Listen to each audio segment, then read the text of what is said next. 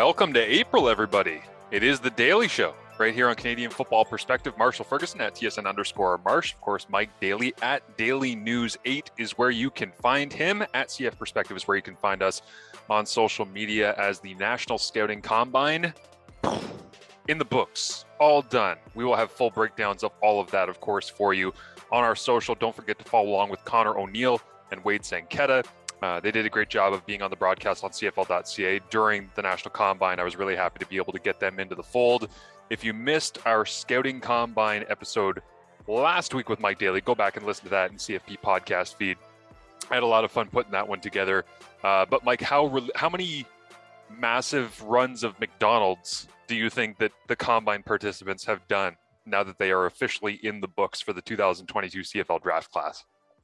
I'm hoping every single one of them. They deserve it at this point. But I mean, yeah, I hope every single one of them, or unless they were just, you know, eating McDonald's like some of my teammates do all season. Who knows what they're fueled by? But hopefully, everyone.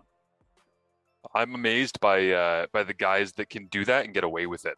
Who who is oh, the guy that you played with with the Ticats who could do it and just get away with it? and You would never be able to tell. What eat, eating like that? Um, well, the craziest the craziest thing to see is uh Ja'Gared Davis. Oh, really? Because he he is like the the body type you see him as and what you see him do in practice. So like, you know, I he's he's a bigger boy and he put on he told me he put on weight this year he was like, oh, I'm going to see what it's like to play it a little bit heavier. just and messing like, around. I was like, okay, I can't believe you can just do that whenever you decide you want to. And he moves the exact same I've seen him move all season long. Yeah. And he's he does not have a six pack abs. He is not shredded beyond belief, but what he is is just so athletic and he's so skilled. But that guy, I'm sure he could do whatever he wanted in the off season. He's just one of those players that he'll come back in He'll be as fast as can be. He'll still make linemen look like they're not even playing football, and he'll get you know 10 plus sacks a season. It's incredible. It's incredible that he was just like, eh, put on some weight this year, and I'll go get a bunch of sacks and a couple knockdowns on a running back on a wheel. Like I look at it, I'm like, oh my god, like I I gotta watch if I eat a couple chocolate bars, and this guy's just like, yeah, I'll play out whatever weight I want. That's a, yeah, that is amazing, and I could totally see him getting away with that stuff. He to me, he has always been the definition of the dancing bear. Like when you talk about yeah. the guys that have that like bear-like body that play defensive line, that could probably be, I don't know, like a bit of a I don't even want to say a light three tech, but like if he wanted, he could have probably kicked inside and been pretty effective. But when he's playing off the edge, he's so quick for his size. Like there were times where I was calling Ticats games on radio where I would just zero in on him, especially his first year in Hamilton and mm-hmm. it, it was amazing that he doesn't have you know how some guys that are pass rushers have that burst off the edge where they just like snap comes up bang and they just beat you around the corner to me yeah. he's always been the one who kind of like comes off the line and like dances for a second and then he's like and all of a sudden he's he's just like in the backfield and whether it's spin move rip twist like knocking hands down push pull like he just does everything but he does it at this super chill like i'm just going to come off the ball and now i'm past you yeah, you know what it kind of reminds me of is it's like watching James Harden play basketball. Yeah. Like he just he kind of comes off there, he's just chilling, chilling, then whatever he wants to do, he'll just make you look dumb and make you completely miss him. And you should have seen him trying to game plan, watching O line try to game plan for him, and it would just free up so much, right? Like he would he'd let him be singled one game, he'd get tons of sacks. And then the next game they would slide the whole line and get a chip on him and then we would just be like, all right, we're coming off the other edge and get sacks over there. And it was it was incredible because you you had to have two guys on him every single time. It yeah. was insane. Yeah, absolutely. Uh, reminder that the Canadian Football Perspective podcast is brought to you by our good friends at Fox 40. You can start your season off right with products from them. Uh, get outfit your coaching staff with custom logoed Fox 40 whistles, gear, coaching boards, and more. Visit fox40shop.com. Use the promo code CFP15 at checkout for 15% off your entire order. I apologize to anybody who's listening with headphones in. That got very intimate very quickly. Just want to make sure you know the promo code CFP15. Call center now. uh, this week on the show, we are talking about big name quarterbacks. Mike has played with some, he's played against a bunch. Uh, I've always been intrigued by this. And in all honesty, a lot of the time when I am talking big name quarterbacks, I'm either talking with current quarterbacks, I'm talking with those big name quarterbacks, I'm talking with former quarterbacks. I love that you are not just a defensive back, but you are a free safety who sees the whole field, has to understand where people are going. And I've talked to you before about certain guys in the league. I won't out them uh, on the podcast, but where you're like, oh, yeah, he has terrible vision and I know exactly where he's going and I can jump stuff all the time because I watched on film, I studied him, I knew him, and I, I just knew what I needed to do. So you have this vision and this ability at free safety, which gives you, again, this is why we call it Canadian football perspective, gives you unique perspective on quarterbacks. And we're going to use that a lot on this show as we go throughout and talk about different guys through the league. But I want to know specifically, and we'll get to the Manziel game, which is the you know the juicy thing in this podcast episode where we'll talk about your your night that you had Montreal against him and the Alouettes.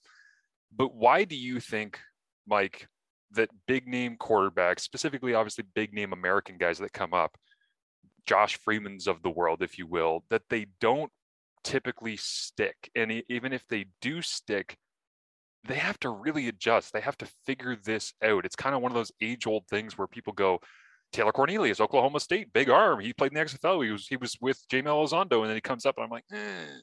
Like I don't I don't see it personally. And then I do the breakdown of the stats in his first year, and I'm like, yeah, that's I don't know if there's a development pattern there. Maybe he'll stick around. Maybe he'll try. You know, Paxton Lynch comes in with the Riders, doesn't get vaccinated, doesn't take a snap, bails and goes to the USFL after he came up and he was like, I want to use this as a way to get to the NFL. It's like, you're not going to do that here, man. Cody Fajardo was going to play for the Riders. So why do they struggle? Why, in your opinion, is this such a hurdle for them to overcome? Well, I think the biggest thing that you see is it's almost like when you draft a guy first round, first overall, right? Or even first round. It's this expectation that, okay, this is a big name guy. We got to bring him in and he's got to play Mm-hmm. You know what I mean? You get these names like like you were saying, like a Paxton Lynch, like a Josh Freeman, like a a, uh, a Johnny Manziel. You know what I mean? You get these guys that come in and and there's obviously buzz around them for how well they played in college or even if they were in the NFL, right? Like Duck Hodges, same thing. Yeah. And then you you try to force these guys into playing because your fans want it, right? because you're excited that you finally nailed one of your negotiation list quarterbacks, right? Where you just slot any quarterback you can find on that list and try to get them out here. And then now it's this pressure to say, okay, go play this new style of football that you have never played before. And that's the biggest thing. Like these guys come up here and I, I don't care who you are. It's football. Yes, absolutely. Ball's a little bit different. There's an extra guy on the field the field is bigger. The timing's a little bit different because of the waggle, right? Like these guys are used to saying, you know, a guy like Johnny Manziel playing since he's probably two years old. He knows the timing of a dig route, mm-hmm. right? 12 to 15 yard dig route. He knows the timing of it. Now you get up here and there's a waggle. That guy's on that dig route half a second to a full second earlier, right? So now your processing time has to be a little bit quicker. The extra guy so I think the biggest thing is that, you know, they're not really given a fair shot to develop like some of these other guys that you see stick around, play the backup role for a while, or get put in and have, you know, one or two eh, seasons. And then that's when you really start to take off, right? That's I think that's the biggest adjustment is these guys are just forced into a brand new game. Yeah. Right? Like playing like you're an NHL player trying to learn how to play ringette yeah, it's kind of the same skills, right? A lot of the same skills, but there's a couple nuances where, you know, if you're not very smart, it's it's not going to help. Yeah, and even if you are smart, I find it interesting that you mentioned the waggle being the difference for the quarterbacks because I think a lot of the time we focus on the mechanics of the huddle or reading the extra man on the field, but it, like you're saying, for somebody like Manziel, who from the age of whatever is getting drilled on pro day throws. And pro day throws, like if you're not familiar with this stuff, is you'll have an NFL coach that works on a script with a quarterback or an offensive coordinator from a university who will work on a script and he'll say, uh, you know, left hash, seven step drop, field number two, 15 yard dig route. And it's like, okay, that equation means ready, say, go, ball comes up, one, two, three, four, five, hit my back step, zero hitches, bang, it comes out. And it's like, okay, so now you've got somebody who might not be as fast necessarily as a guy that's like a, a major D1 slot receiver, maybe isn't as big, who's going to be able to body people over the middle. But like you say, he, when he's there quicker, like Manziel, for example, hits his back foot one, two, three, four, five. Now he's throwing to a wider part of the field because all of a sudden that slot number two is a little bit wider. And then all of a sudden he's hitching and now he's a little uncomfortable. And as he's hitching and climbing the pocket, the timing's not the same, the rhythm's not the same. He's throwing it over the top. There's an extra guy in the field. Oh, here comes the free safety driving on that 15 yard dig from the slot too, because I've been staring it down and my eyes are on it. It's like all of those things go into it. So I'm with you, man. Whenever I hear people just say, "No, there's an extra guy on the field," I'm like, "That's one thing, yeah." yeah. Like it plays into it definitely, but um, I really, I, I do think that it's a, it's a confluence of five or six different things that man I, I actually might have audio from johnny in the first night that he was actually in montreal starting that game where he talked about getting humbled uh, by by the football gods uh, yeah here it is okay i don't know why i have this in my itunes library but i do yeah, football gods humbling me. Uh, and then he said he would have liked more time before his first start. Um, would it have been See, nice and that's... to be here for two or three weeks and then get your first start? Sure.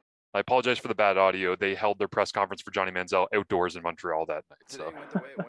Um, I got the start. It went just about as bad as it could possibly go, and, and, and only up from here. Sorry, it was a bad audio here. I'll play. Today went the way it went. Um, I got the start. It went just about as bad as it could possibly go, and, and, and only up from here. I think we got beat so bad. Um, things went so bad, um, so quick. We need to all be able to learn how to play with together, play in sync, play in rhythm. Um, and when you get that way, it becomes fun. Hamilton was having fun the other night. They were running up and down the field. They were having a blast. They're in sync. They've, they've been together for a while. So we're going to get there. We're going to we're going to be smiling and we're going to be having some fun. You just got to go through some stuff to get there. I'm past it. You know, for the first 24 hours, it's a tough pill to swallow, and then from there, it's what can you do about it? We see we don't see Hamilton again until the last week of the season. Hamilton is, is over. It's done. It's not ideal. It's not how we wanted to start, especially um, you know uh, my, my first game here. But nonetheless, you flush it. You take it on the chin like a man. You come back to work the next day with a smile on your face, and, and you watch the film and you grow from it and move forward. So he said a lot of the right things there, right? Uh, because he was trying to dance his way through the situation. But that was a dude who was thrown into the fire in Montreal to get him on the field at a time where Montreal wanted excitement. Like they make the trade for him, you can't sit him once you start doing that, right? That's what I mean, and you know, it's it's one of those things where you know you see a lot of the fans kind of hate on Johnny Manziel for coming in here and not doing well.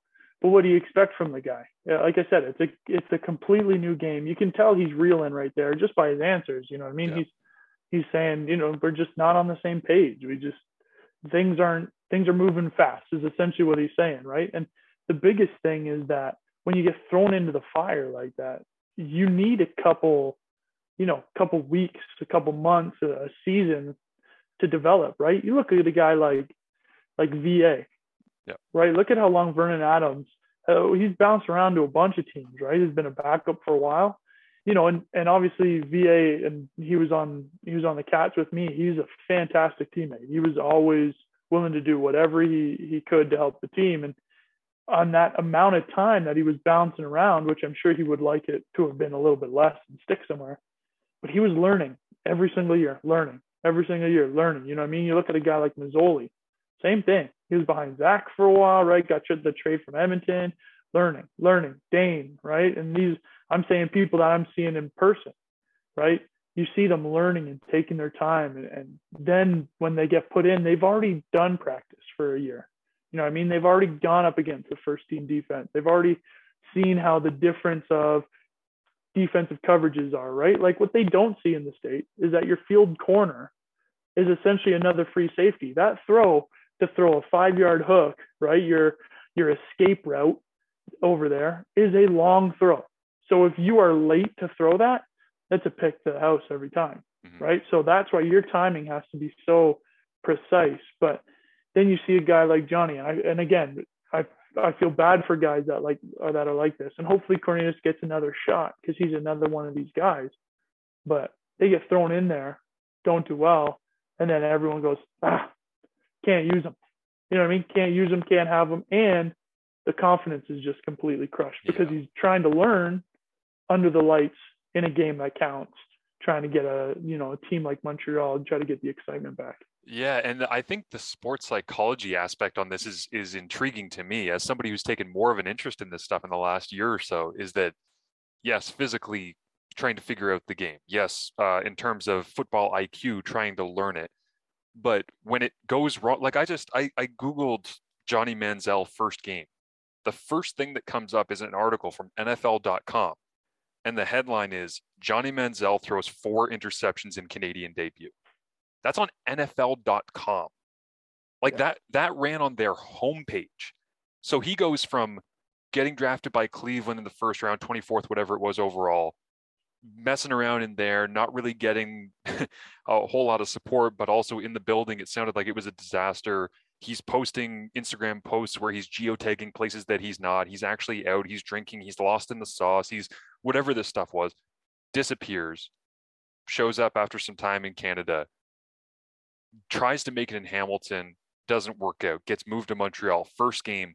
And the first interaction that people in the United States really, uh, unless you're watching ESPN2 that night, get with him is going to the NFL's homepage with a headline that says throws four interceptions in Canadian debut.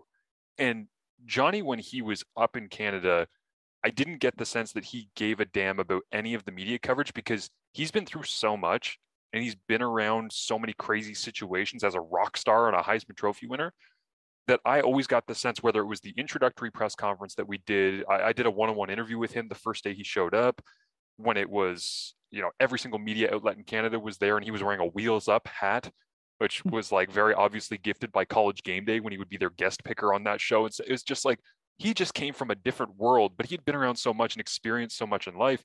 I never got the sense he gave a damn what we thought. But I also believe there's a human inside that body. And at some point, that human had to have recognized the way that he was being talked about. And like you're saying, he was swimming and he was trying, but he also just didn't get up to speed quick enough.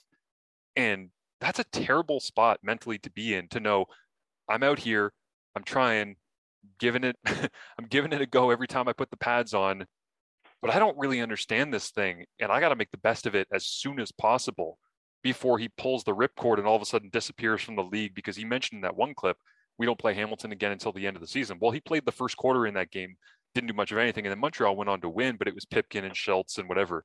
And and that was the last quarter of football he ever I mean, it's kind of poetic, right? Comes into Hamilton, has all these interceptions against Hamilton in his first game and his last game is against Hamilton, who wanted him so bad for so long.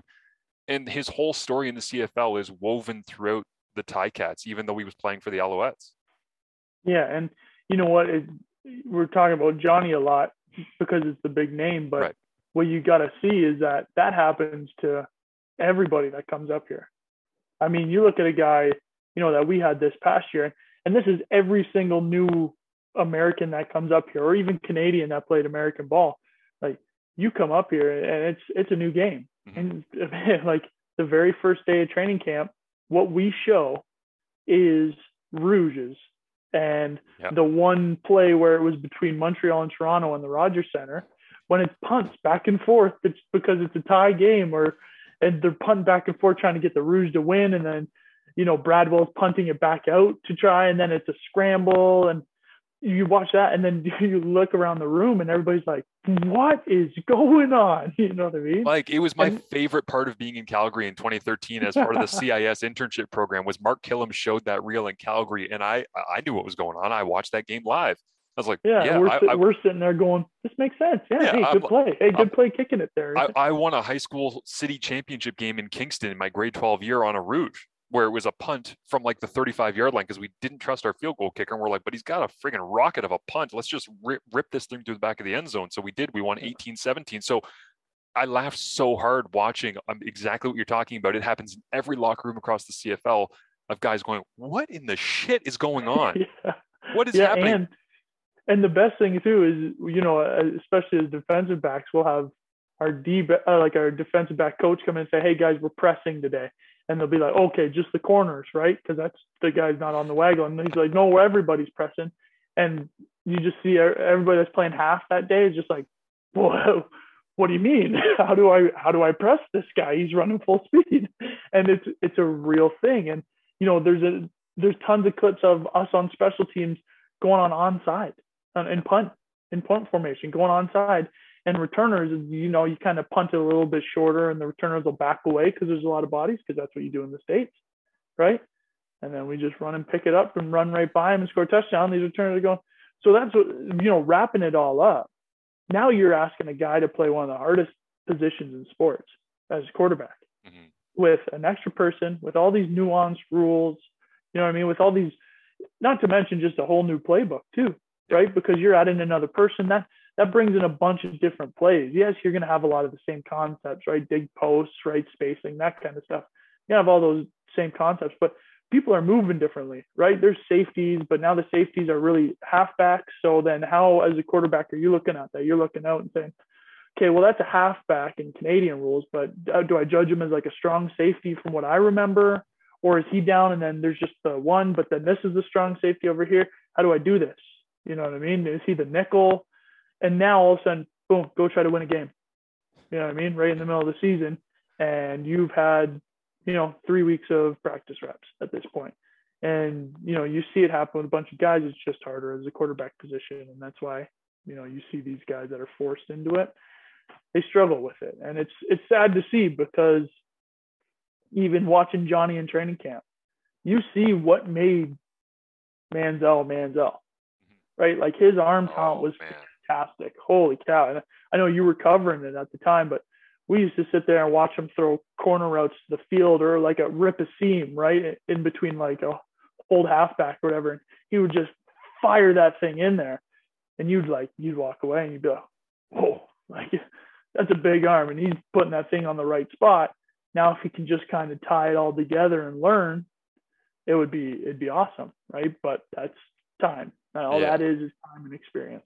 Do you think he just lacked the patience or that Montreal lacked the patience to be able to actually try and develop him? Because it felt like, not necessarily in Hamilton, but it felt like his CFL journey was you're a Heisman Trophy winner, however many years previous, but we should plug and play you because you've got natural skill. And you're right, man. Like there was, I think the week before he got traded, maybe two weeks before he got traded to Montreal, I was at practice I was sitting in the stands and he threw like a wrap nine, like off a Sam linebacker from the field number three receiver, where he basically just the receiver like angled out a little bit. The Sam was in zone, was expanding towards the flats, and he just like the receiver snapped right off his ear. And as he did, the ball was on him. Like it mm-hmm. came out as hard as I've ever seen a, a, a, one of those throws that's right off the Sam's ear. And I remember I, it might have been something with Kyle Mello um, in the stands. I just looked at him. I'm like, dude, I've never seen a ball like that. Like I've mm-hmm. ne- I've never seen in person before, and I've been to NFL games and I've seen Brady play live, Rodgers play live, J.P. Losman play live. I mean, I've seen the greats, and uh, but I've never seen that live before. And I would even say, like I've seen some incredible throws from Dane Evans and Masoli from my time covering the Cats, but the singular ability that, like the Heisman, t- and I'm not even sensationalizing this. I'm being real with you. It, it was it was a Heisman moment. Like I saw it, and I'm like, he's different like when he's on, he is absolutely different. I saw that magic in him.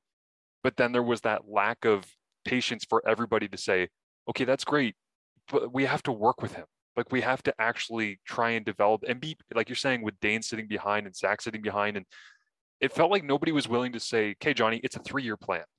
Like let, mm-hmm. let's wait this out and allow you to become great. And Josh Freeman is another great example. We did a a car wash with him during CFL week. I think we were in Winnipeg. It was like 2018, I want to say. And the car wash is essentially where I sit in a room for nine hours and I have a list of 12 questions that I have to ask every player that comes through, and we do it on camera. And they turn it into all this kind of social content throughout the year. And man, I will never forget Josh Freeman coming in because at that point he had been signed, but he hadn't taken a snap. He hadn't even been to training camp yet. And the Alouettes, I, I think they sent Enoch maybe Stanback if he was there, and Freeman. And and I remember him walking in, and I'm like, "Hi, Josh, great to meet you. Thank you so much for coming down, giving us some of your time." And I shook his hand, and he was so hes like he was nervous to even interact with us. He's like, "What is this?" and, and I was like, "This is not the personality of the quarterback that was formerly in the NFL with Washington that I expected. And the question that really jumped out to me because we were asking everyone this why don't you explain to the camera why they should pick you in CFL fantasy? So that when they're doing promos throughout the year, you know, you got this clip of Josh Freeman going, Hey, I'm Josh Freeman from Montreal Alouettes. You should pick me this week in CFL fantasy because I've got your back. I'm going to get you those points. We're going to get into the end zone. We're going to have fun doing it. It's pretty simple, right? It's just a sales pitch that's this dumb fantasy football thing. Right. Josh didn't have a reason. Like he he sat there for like 90 seconds with his arms crossed and he was like, um, what do you want? Like it's I was like, just pitch yourself, just tell people why they should pick you. And he had such low confidence before even taking a snap in the CFL. He didn't even have the ability to verbalize why people should support him or believe in him. And he left the room. And I looked at Kyle Scott from the CFL website that was filming all this stuff. I'm like, dude, he's not going to start for them. I'm like, that's not that's not a guy who's going to have the confidence to go through the ups and the downs and the challenges that he's going to have with all of the media attention of what his past brings with it. Well, that's that's the biggest thing is you know, and maybe it was the confidence thing of playing, or maybe it was just I'm in a new league. It didn't work out for me in the NFL. Now I'm in Canada.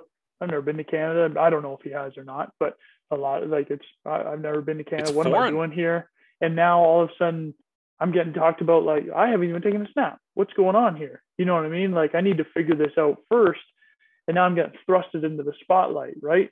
Like I mean, I'm I'm telling you, the thing is, is you talk about if teams are willing to be patient with these guys or not, right? And sending Freeman to one of these one of these media Uh, media things is not probably the best idea in the world, right? Let's have him just be here, learn the offense.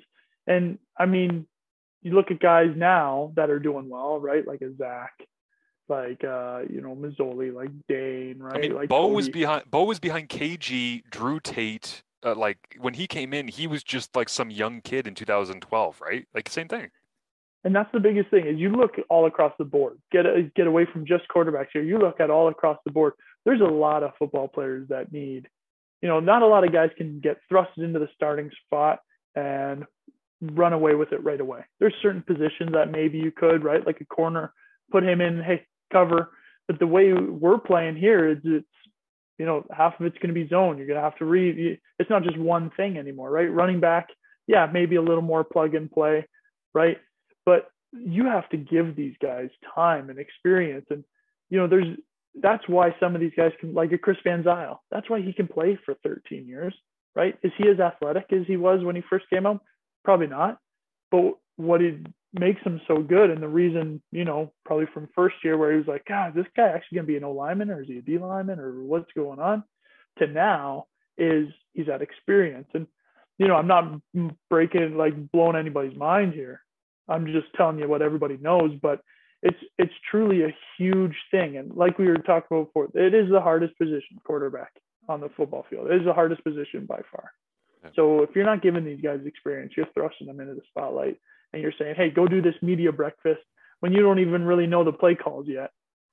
And tell us why we're going to pick you in fantasy football when you're like, wait, I, I guess I am starting. What, what's the, you know, what's our audible and hot? Like, it's it's ridiculous. It's ridiculous, and you know, you just hope that with these big name guys like uh, you know, this year, uh, Cornelius, he gets another decent shot, right? Because he struggled this year, and it was hard for him, and you know, their offense was their offense was tough for you know even guys to get lined up properly. You could see it on film, um, and then to have, have a first year quarterback playing a new game and watching guys run wrong routes or into each other or being confused.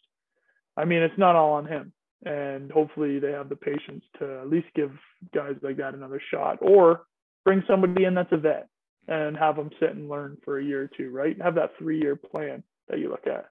Well, there's also the Chris Jones um, impact where he's got Khalil Tate, JT Barrett all in house, and it's like, okay, are they about to restart again? Because keep in mind, Cornelius, yeah, he's he should be back. He should get an opportunity, but he was an Elizondo guy, and Yeah. Brock Sunderland brought him in. Well, Brock Sunderland and Elizondo aren't there anymore, so it feels like the next generation of quarterback development has come into Edmonton, and now we get to see whether or not Khalil Tate or JT Barrett get to become, and again, don't forget Nick Arbuckle, like whew, holy jeez, that's his whole own story.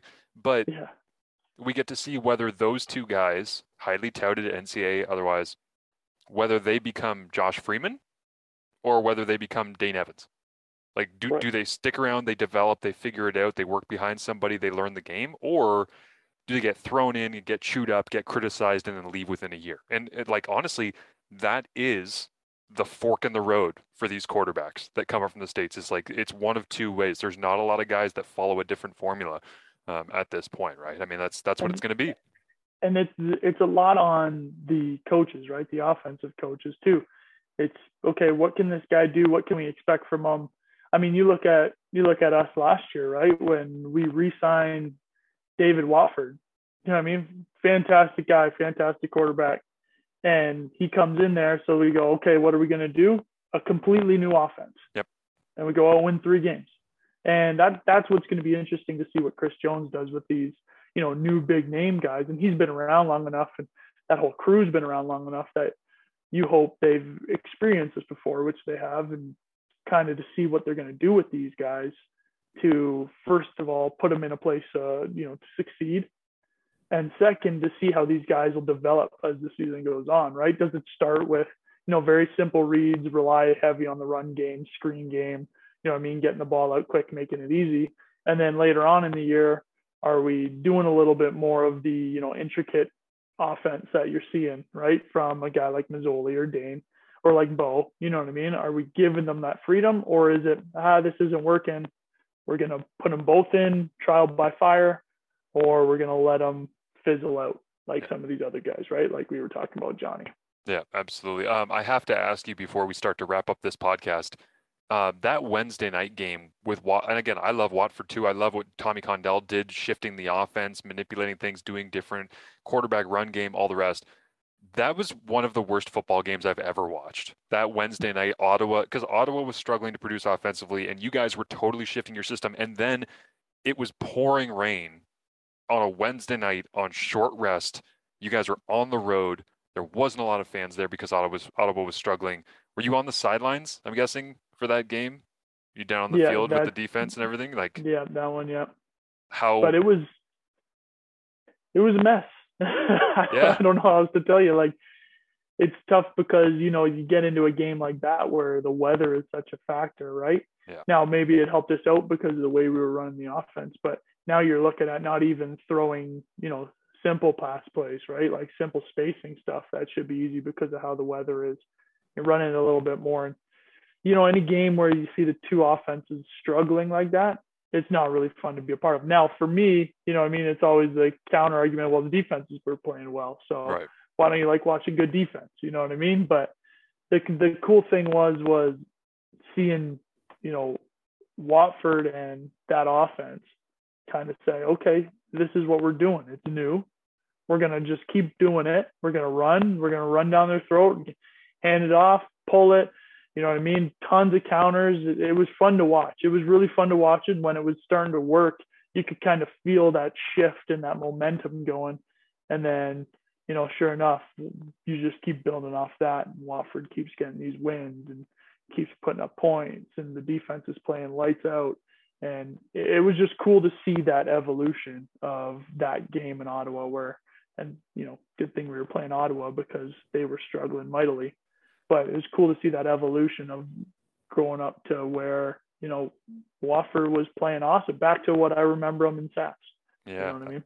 Yeah, totally. And that, by the way, that was an interesting. I mean, it's Wednesday, September twenty second. I just pull up the box score here.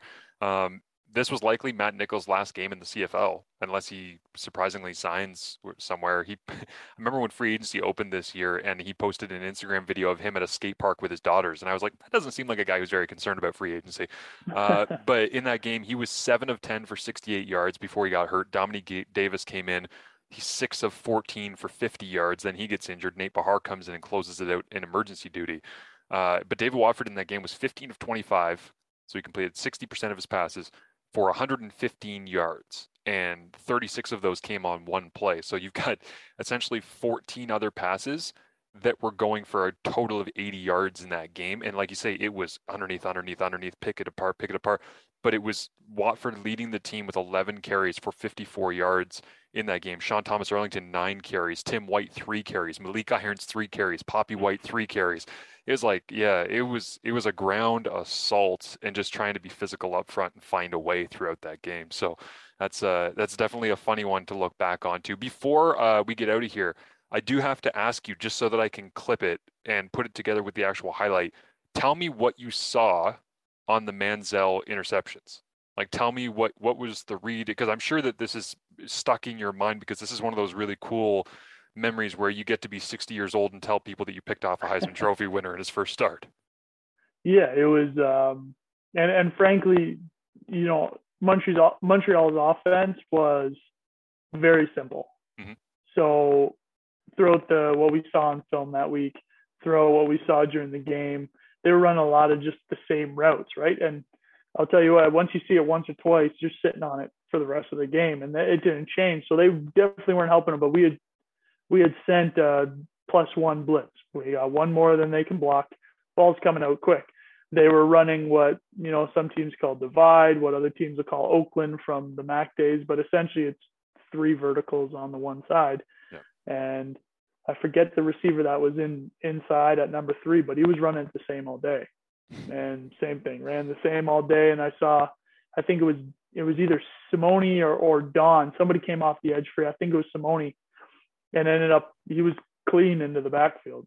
So then I knew it was coming out quick, and Johnny trying to survive back there with a plus one blitz. So you know if you don't get it out quick, you're getting hit.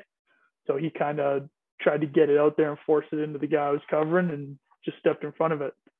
I wish I would have made Sutton miss, but but no, it was it was one of those things where, you know, and it goes it ties all the way back into, you know, these guys aren't given a fair shot by getting thrusted in there, and everybody wants to play. So if you're going to ask anybody that comes in, they're going to say yes, I want to play, but that offense for us, and you can talk to anybody that was out there, right? Don, Jumal Rolle, Brooks, Bro, Richard Leonard, like any of these guys, and they'd tell you, yeah, we knew what they were running. Mm-hmm. So it didn't matter who was playing quarterback back there. You could have had Tom Brady, and we were sitting on everything because you could tell it was the same offense. It was simple. It was easy to see, and you know, Johnny trying to get his first start, and we're sitting on simple routes and simple offenses. It's just not a good combination. Yeah, absolutely. And it's, I got to say as well, from a quarterback perspective, plus one pressure when you aren't good at recognizing plus one it, with the, with the CFL numbers, that makes things tough. Then you know you're going to get hit. He's, I remember the play vividly because I was calling it. By the way, this, this whole night when he throws interceptions two, three, and four, Kavis Reed was in the booth next to Mike Morreale and I calling the game on radio. At the time, he's the GM of the Alouettes. And it was really hard for us not to like peek our eyes and be like, "Oh my! Like, what is what's he going on? What's what is on he there, thinking? Guys? Like, what? Like, what's going?" And I remember peeking over a couple of times, and he looked like he'd seen a ghost. Um, hmm. it was it was really really bad. Obviously, that night for everybody in Montreal because they're like, "What have we done? What is this about?" Like, we just attached ourselves to this this thing. And um, but I remember like we went to break after the first couple of interceptions and Morreale and I are like taking off our headsets and, and saying to each other, like, what's what's going on?